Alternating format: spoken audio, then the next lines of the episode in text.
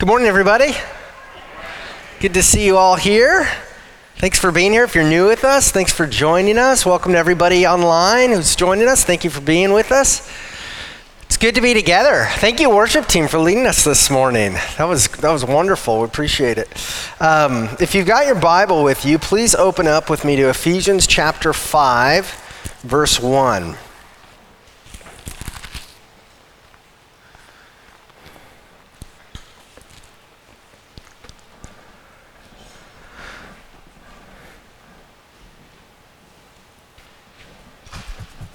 Some of you are children, some of you are teenagers, some of you in your college age, post high school aged. If, if you're older than that, do you remember what it's like being a teenager? Right?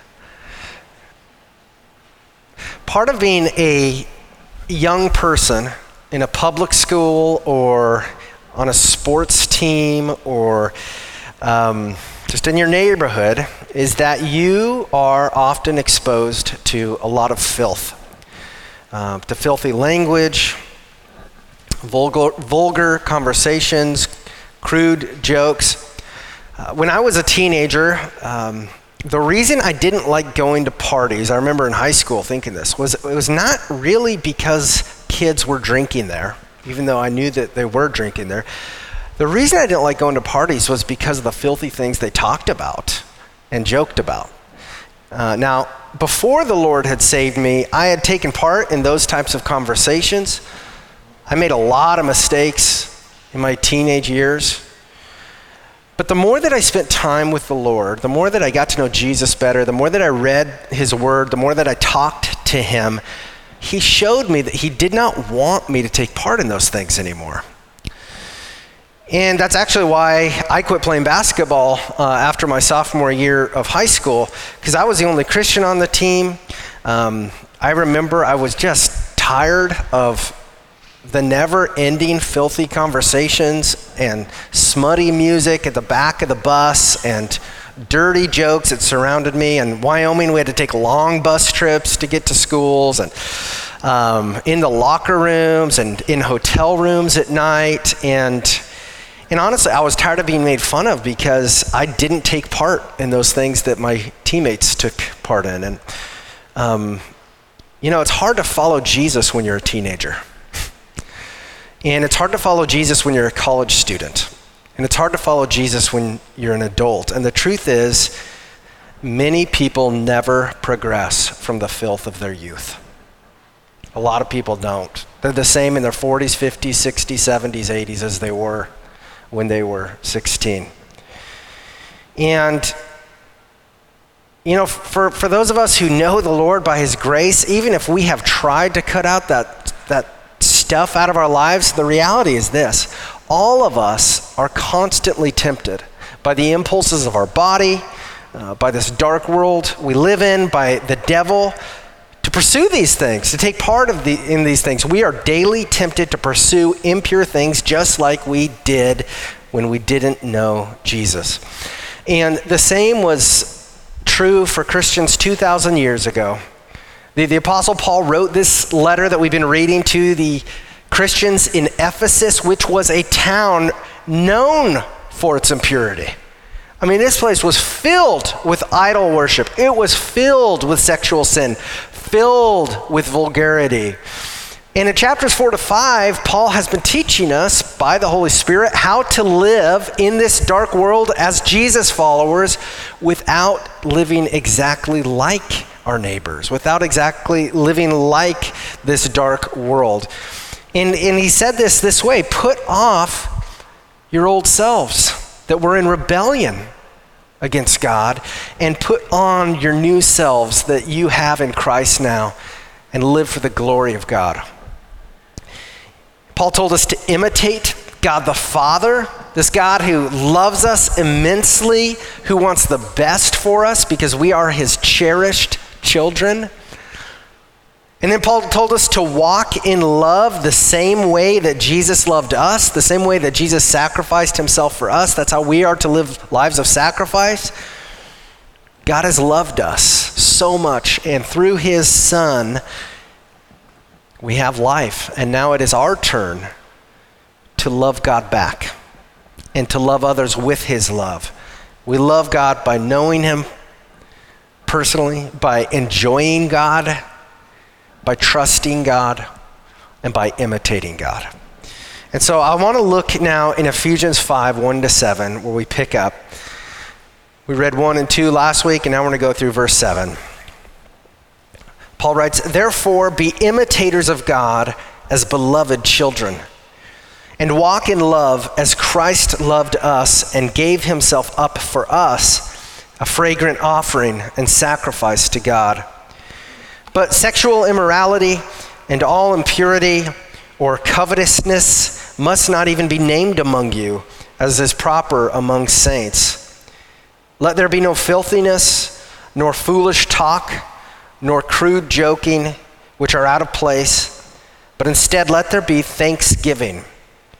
For you may be sure of this that everyone who is sexually immoral or impure or who is covetousness or, or excuse me covetous that is an idolater has no inheritance in the kingdom of Christ and God.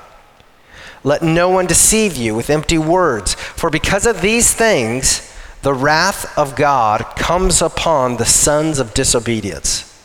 Therefore, do not become partners with them. In verse 1, Paul reminds us then that we who trust in Christ are God's dearly beloved children. And then, therefore, he says, we should imitate the Father, imitate his love, because we're our children and he's our good Father. And then it says, Jesus revealed the Father to us through his life of love. Jesus lived a totally unique life, totally different than anyone else who's ever lived. He never sinned. He never rebelled. He never said a corrupt word. He never cursed.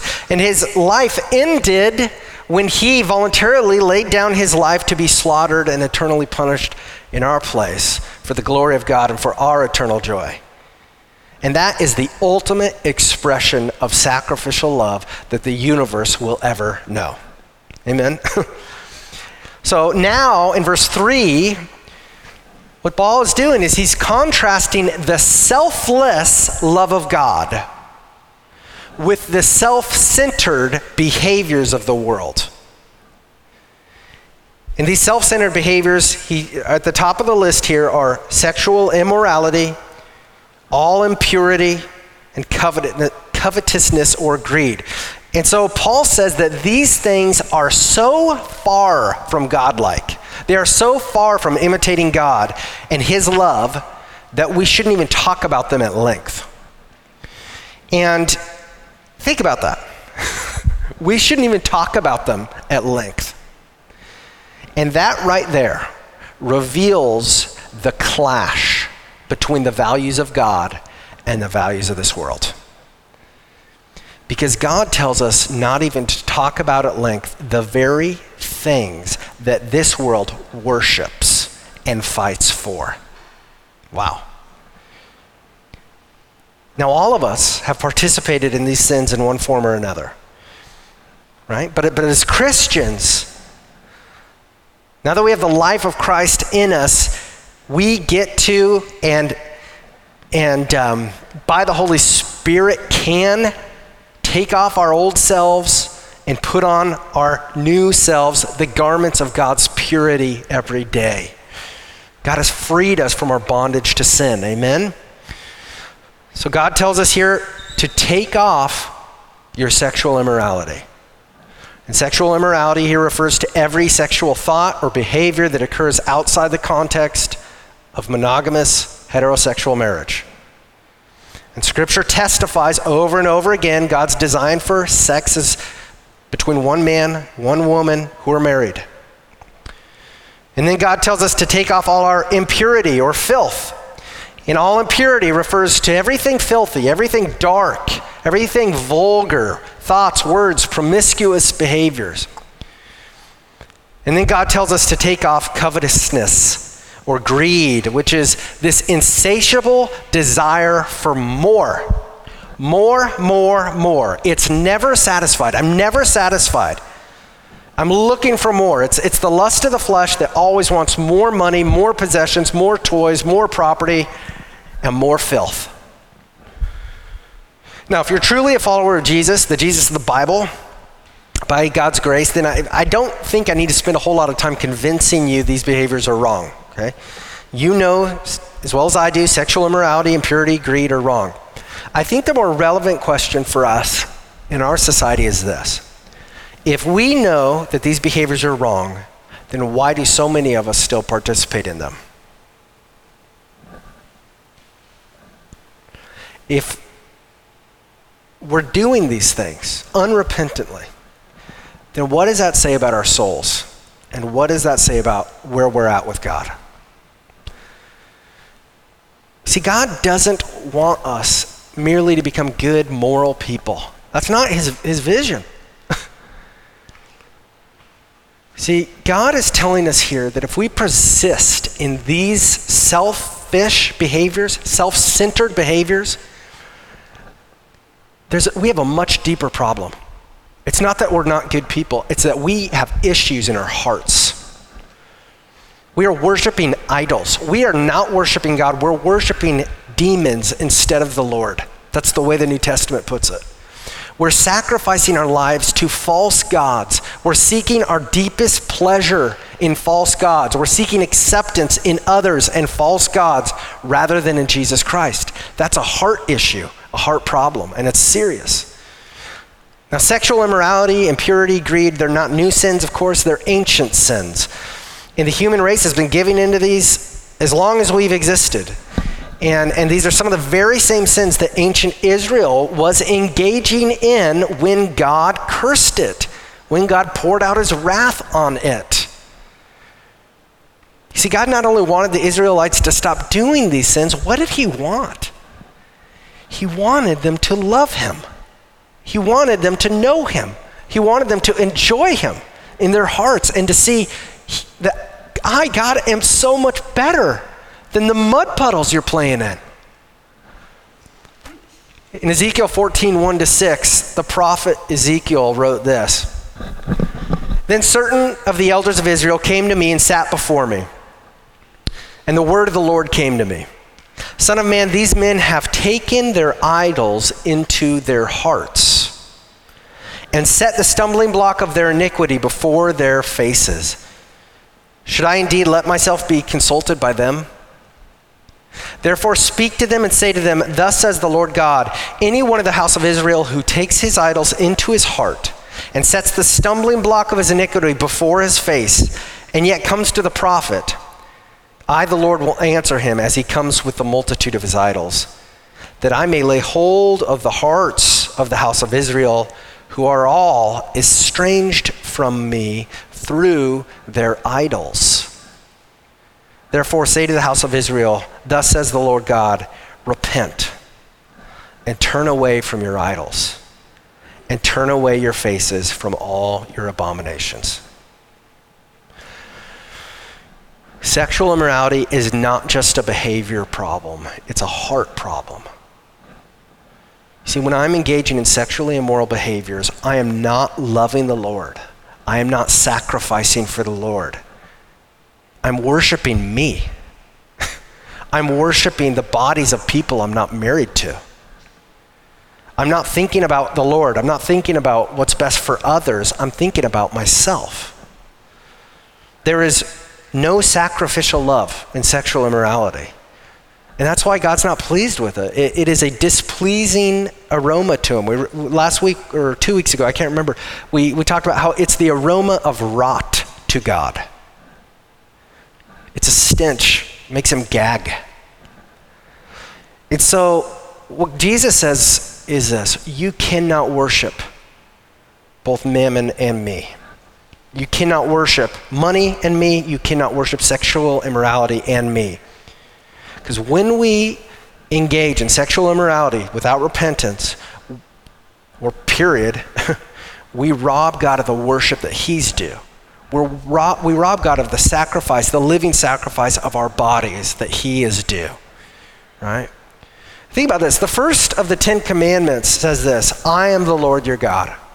And the second commandment is this you shall have no other gods or idols before me. And those idols include idols made by our hands, and those idols which we take into our hearts. Now, impurity and greed are idols that we're tempted to worship too, right? Our, our sin nature gets a kick out of being impure. It gets a kick out of being vulgar and dark. If you don't believe me, look at the top 10 list on Netflix of what America is watching. Okay? It gets a thrill, our flesh gets a thrill out of pushing the envelope to see how impure we can be. And then the idol of greed, it's never satisfied in us, right? It, it urges us, get more impurity, more vulgarity. Just experiment a little more, give it a shot, a little more sexual immorality, get more money, just a little more, a little more clothes, a little more shopping, a little more property. What God's telling us is this Christians, we can't worship greed anymore. It's not fitting for us. And what does he say? Why? He's like, because you're saints now. I, may, I died to make you blameless. I died to purify you from these behaviors, not to free you to do them. And so, instead of sacrificing our lives to the false God of sexual immorality, we want to sacrifice our bodies to the glory of God. And that's hard, and we can't do that on our own. And we need the Holy Spirit to do that in us.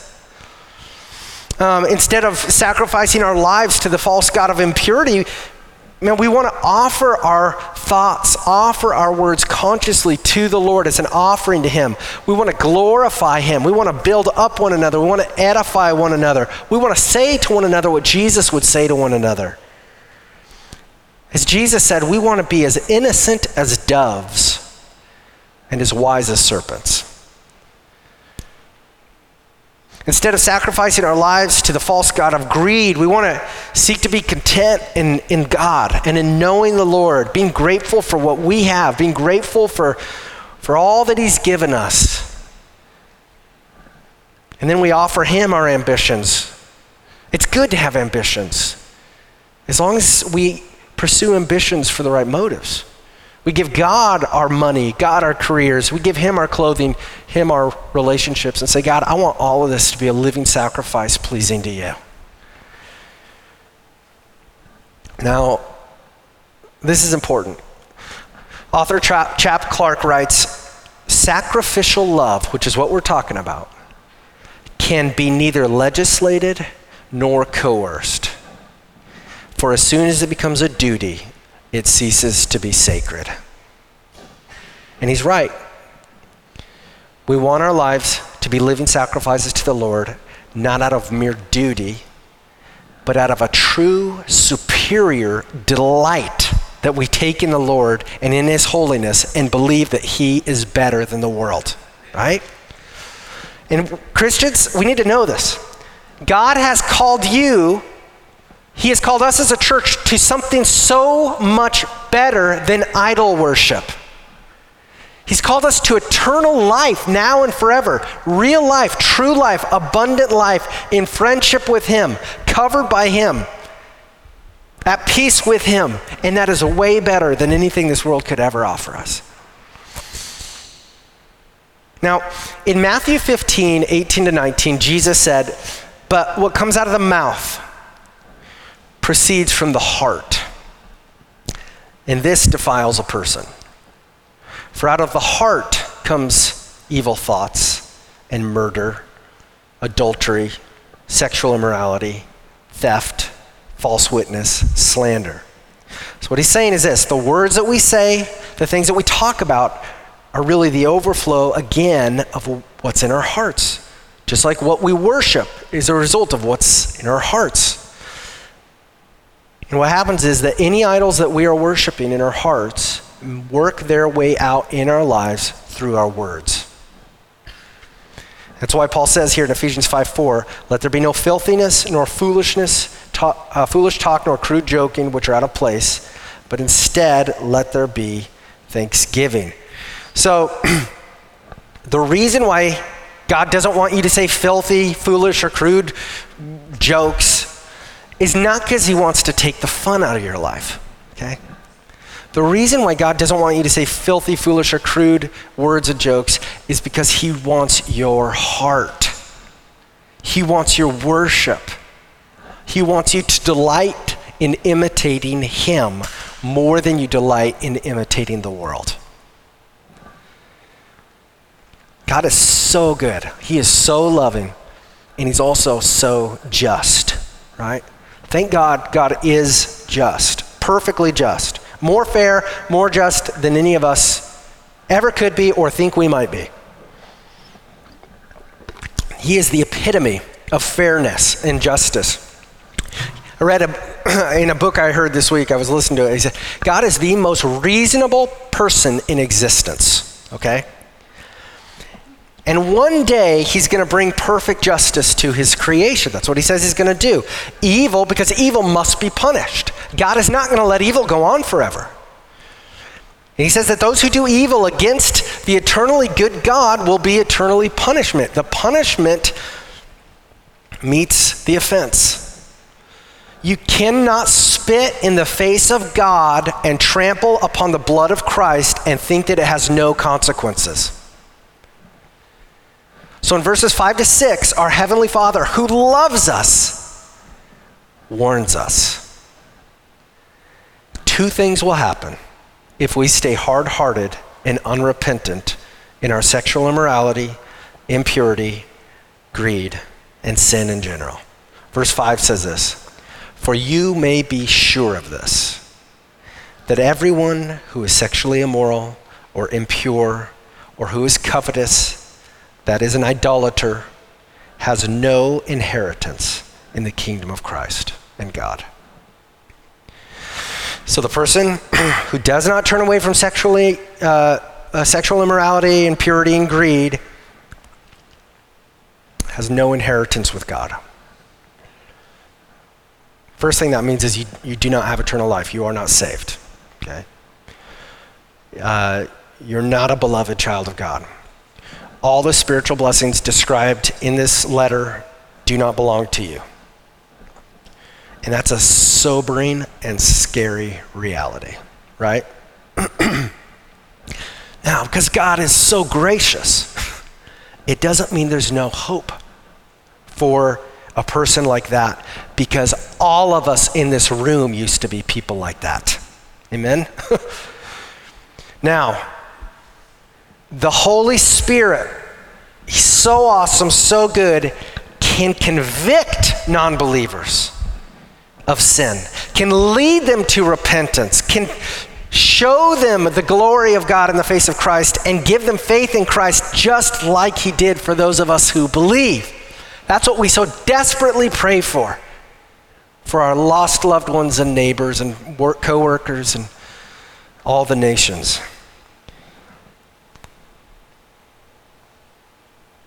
So, this verse, verse 5, should strike a healthy fear into our hearts about the eternal seriousness of these things sexual immorality, impurity, and greed. This isn't what you're going to hear on Netflix, okay? Now, what's troubling is that those of us who love the Lord know that we've done many of these things after trusting in Christ. So, what does that mean for us? Does that mean God will pour out his wrath on us? No.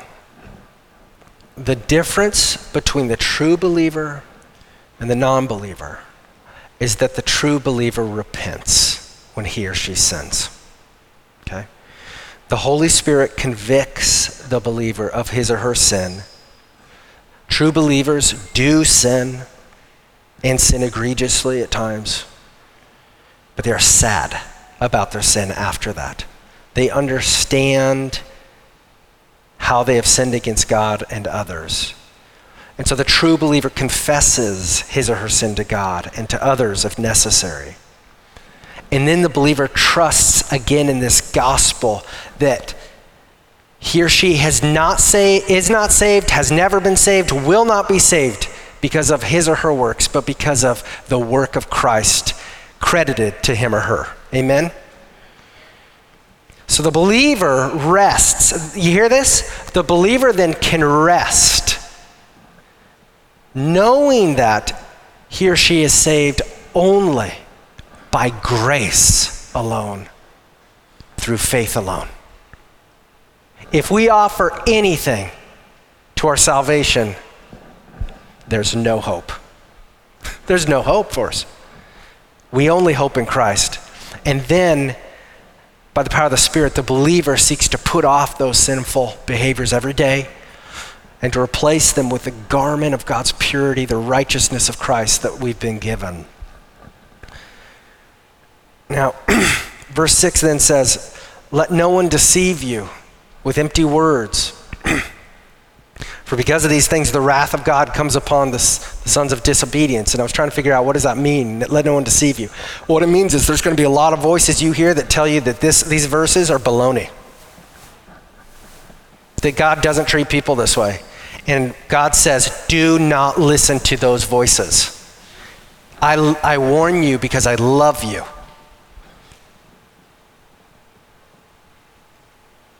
Do not listen to anyone who says that God does not care about who you sleep with, that God doesn't care about your thought life, that God doesn't care about what you do with your possessions, that God doesn't care about the idols of your heart.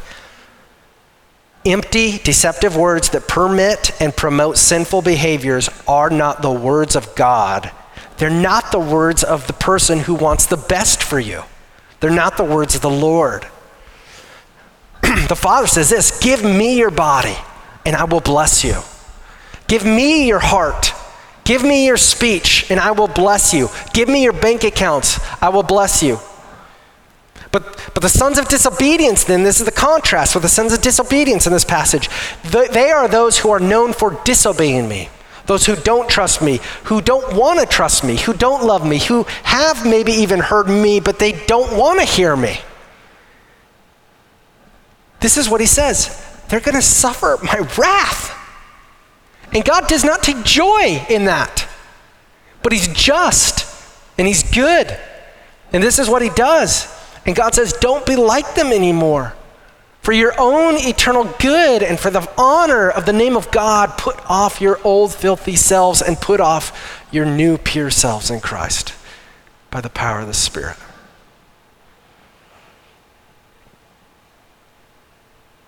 Man, when I was a teenager, I was so influenced by the people around me and the voices I heard on TV and the excuses I would hear on non, by non believers, TV hosts on TV, on why sin is okay. And I, I, I ate it, I believed it. And you, I just want you to know, teenagers, that's not the voice of God. the Word, if you want to know what God thinks and how much He loves you, read the Bible. Now, if you're like me and you really want it, I mean, this this is a heavy passage, right? This is important, though. Uh, this is one of the reasons why we are part of a church and why we come to the Bible and why I, as a pastor, don't even set the agenda for what we're preaching. There's a lot of, because honestly, it's like, who wants to preach about this, right? It's like, well, God sets the agenda, not me. And so we all need to go submit ourselves to God's agenda. Now, if you, like me, desire to honor the Lord and you want, and hear me, sorry, when I say that, I, I, I'm glad to preach about this stuff, right? I'm just saying it's not the easiest stuff to talk about with anybody, but it matters to God. Um, if, if we want to, because I think a lot of us want to honor the Lord, right? I want to be a living sacrifice. It's really hard. I want to be a pleasing aroma to you then this is, this is what we might be asking when we read this passage. How do I do it? What does this look like real practically for me? I mean, how do I get rid of these things in my life, these habits, these addictions of my flesh that my, I lust after? I do want to imitate God. How do I do it? How do I begin to live a life of sacrificial love? Well, if we look closely at the passage, these verses, it gives us five answers. It gives us five answers, and that's what we're going to look at here in the rest of our time. First, it says, build a close relationship with the Lord. Build a close friendship with the Lord. See, Christians, we are the ones who decide how much time and attention we give to the Lord. Your relationship with God is the most important relationship you'll ever have.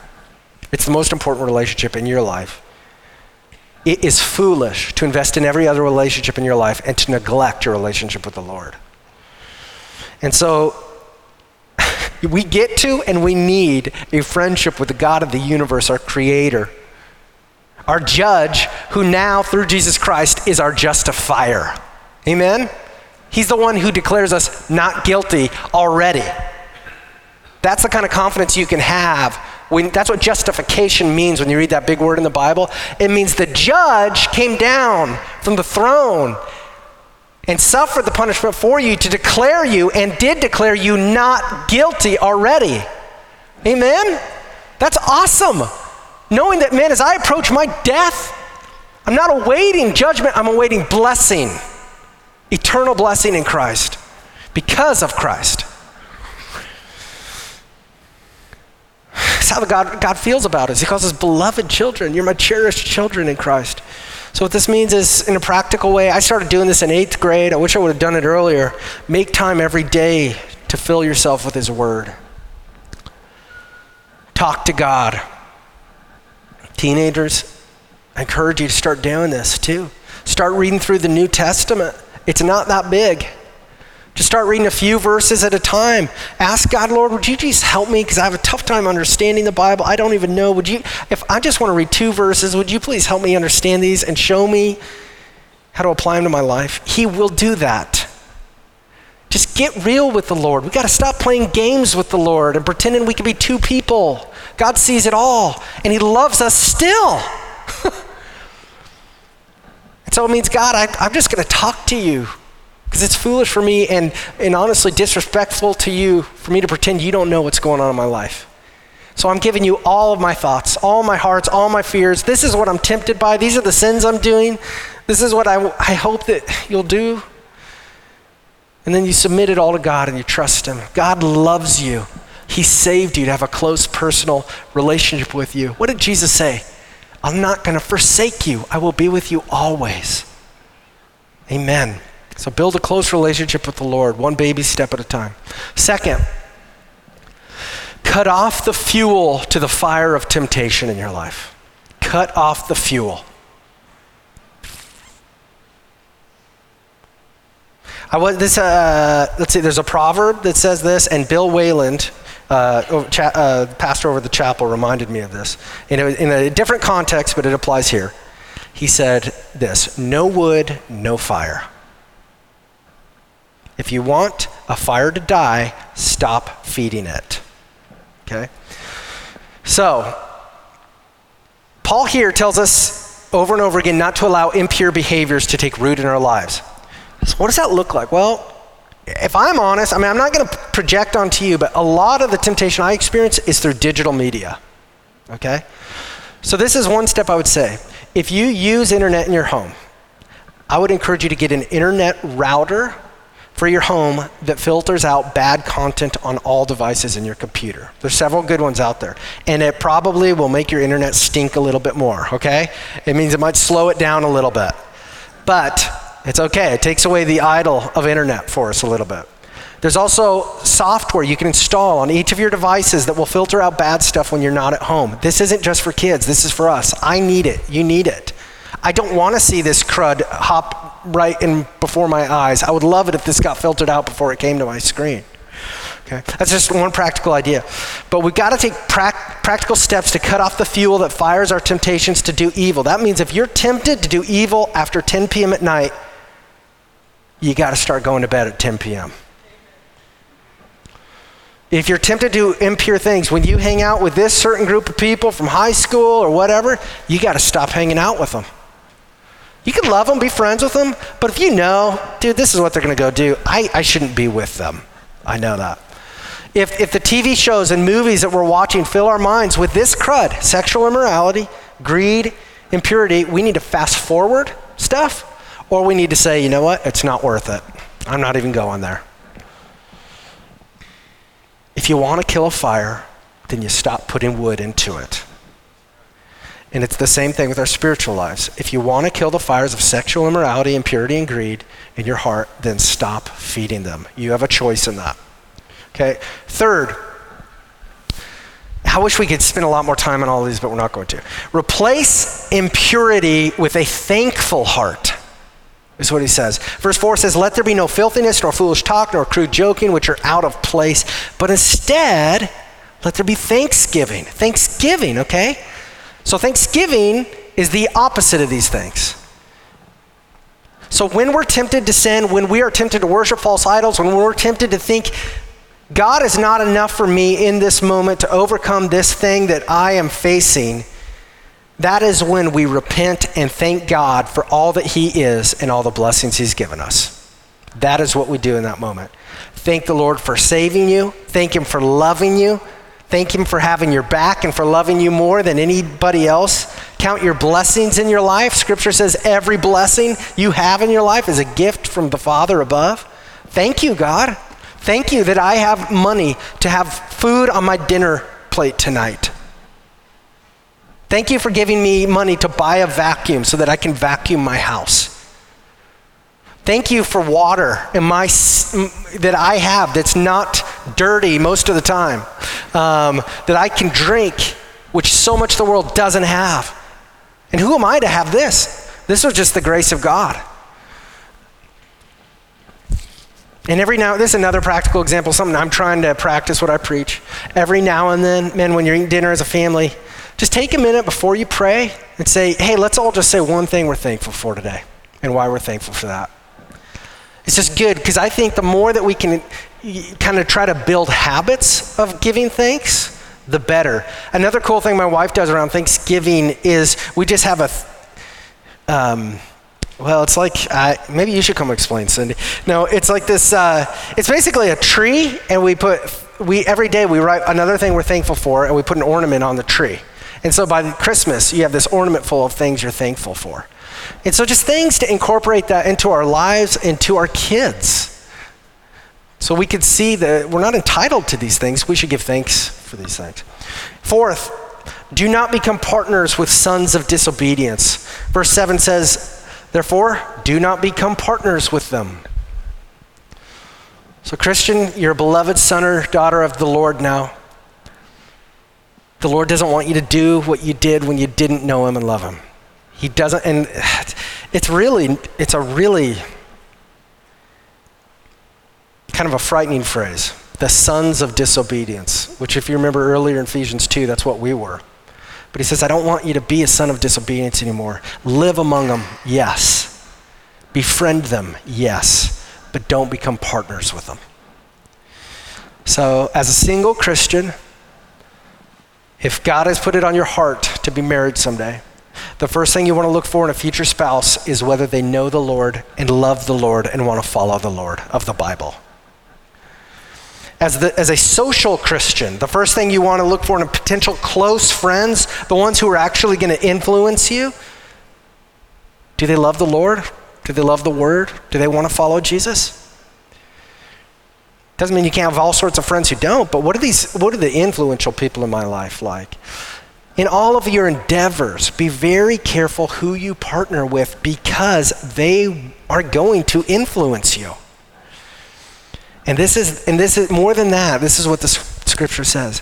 God will hold you accountable for the people you choose to partner yourself with. There won't be any finger pointing at that point. There won't be any casting blame on someone else. God holds you accountable for the person you partner yourself with. Fifth, make yourself accountable to other Christians. So, all these commands in this passage, they're, they're not written to individual Christians merely, they were, but individuals are a, a group. It was written to a, a group of Christians. And one of the tools God uses to make us like Him is confession and accountability. Because when we confess our sins to one another, that takes humility, and those sins lose some of their power over us. And we are declaring to God and others that we want to repent I can't tell you how free I have gotten from sin by bringing things that were in the darkness into the light. By confessing sin. Confessing sin to close Christian brothers and sisters, making yourself accountable to them, will greatly rid your life of sexual immorality, all impurity, covetousness, and greed this is a high calling, you guys. This is, this is a high calling none of us are worthy of. This is God's grace that He has poured on us in Christ to imitate God. And it probably seems pointless, it might seem hopeless to imitate God had Jesus not come to save us and to give us His power to imitate Him. But God is so gracious to us, you guys. So this is what we need to do. Rest in our in, in his grace, in his the perfection of his finished work, and not in ourselves. Now think about this. Now, we want to end this time by just thinking about who Jesus is for us and what he has done for us. Jesus, our Savior, lived the life we should have lived. He was never, think about it, he was never sexually immoral. He was never impure. He was never greedy. And because of this perfection, his perfect obedience to God's law, which we haven't done, that's why he was able to be the perfect sacrifice for us. And 2 Corinthians 5:21 says, "For he made him to be sin who knew no sin, so that in him we might become the righteousness of God." So for our sake, what it says, God the Father made his only perfect son Jesus to be sin, the one who knew no sin, so that in Christ we might become the righteousness of God. How did this happen? On the cross. On the cross, he, think about this, this is what actually took place. He who was without sexual immorality became the sexually immoral for our sake. That's what it means to be sin. On the cross, he who was without impurity became impure for our sake. On the cross, he who was without greed became greed for our sake. And he suffered the wrath of God that we deserve to suffer for all of that. And he put all of them to death in his death so that they no longer would have any eternal power over us. Amen? So Jesus rose from the dead then to declare that this is true, that we are pure in God's sight if we trust in Jesus, if we go the Jesus way, not our own way. And so as we seek to follow and obey the Lord, what does this mean? What does it mean to follow Jesus? It means we do this not because we know we're going to do it perfectly. We do this with hearts of delight and gratitude, not out of duty or fear. We're doing it because I want to be like this God. I want to know this God. I want to honor this God who saved me and who loves me more than anybody else. So may our motivation for purity be love and thanksgiving and not fear or coercion. And next Sunday, we're going to look more at what Paul says here about what, what does it look like to live for the Lord in the midst of a dark world. I hope you'll come back for that. And I hope God would sanctify all of us as we think about this this week and rest in His grace and His finished perfect work for us and His promise to do this in and, out of, in and through us because He is the author and finisher of our faith. Let me pray for us. Lord Jesus, thank you for this time we have together. We just read passages like this, and it's like, boom, my hand's the first one to go up. Guilty. Uh, we all know it. And uh, it just blows our minds that you love us still. And that from eternity past, when you saw everything we would ever do, every evil thing we would ever do, you still said, I love them. I'm going to die for them. I'm going to save them, and I'm going to protect them and live with them in peace forever. Those are my beloved sons and uh, daughters. Thank you, God. Thank you for your grace. And please help us, God, with passages like this. Or it, it really brings out the, I don't know, really contrasts the difference between this world and your kingdom. We just pray that you would make us kingdom people that you would give us hearts that want to worship you in everything that we do with our bodies, our minds, our souls, our strength, our hearts. We love you. Thank you for never leaving us or forsaking us. Thank you, God, that even when we fall into sin and we repent, you restore us. You promise us hope and friendship and life and peace with you. You're so good to us. Help us not to believe the lies of the world, but just to listen to you and keep our eyes on you. We pray this for your name and our joy. Amen. All right. Thank you for being here. Hey, if you're new with us, um, we'd love to get to know you. There's a little connection card at the boxes at the doors when you leave. If and when you feel comfortable telling us a little bit about yourself, you could drop those in there. And uh, hope you have a great week this week. And let's stay close to the Lord and love each other well. Okay. Thank you. Goodbye.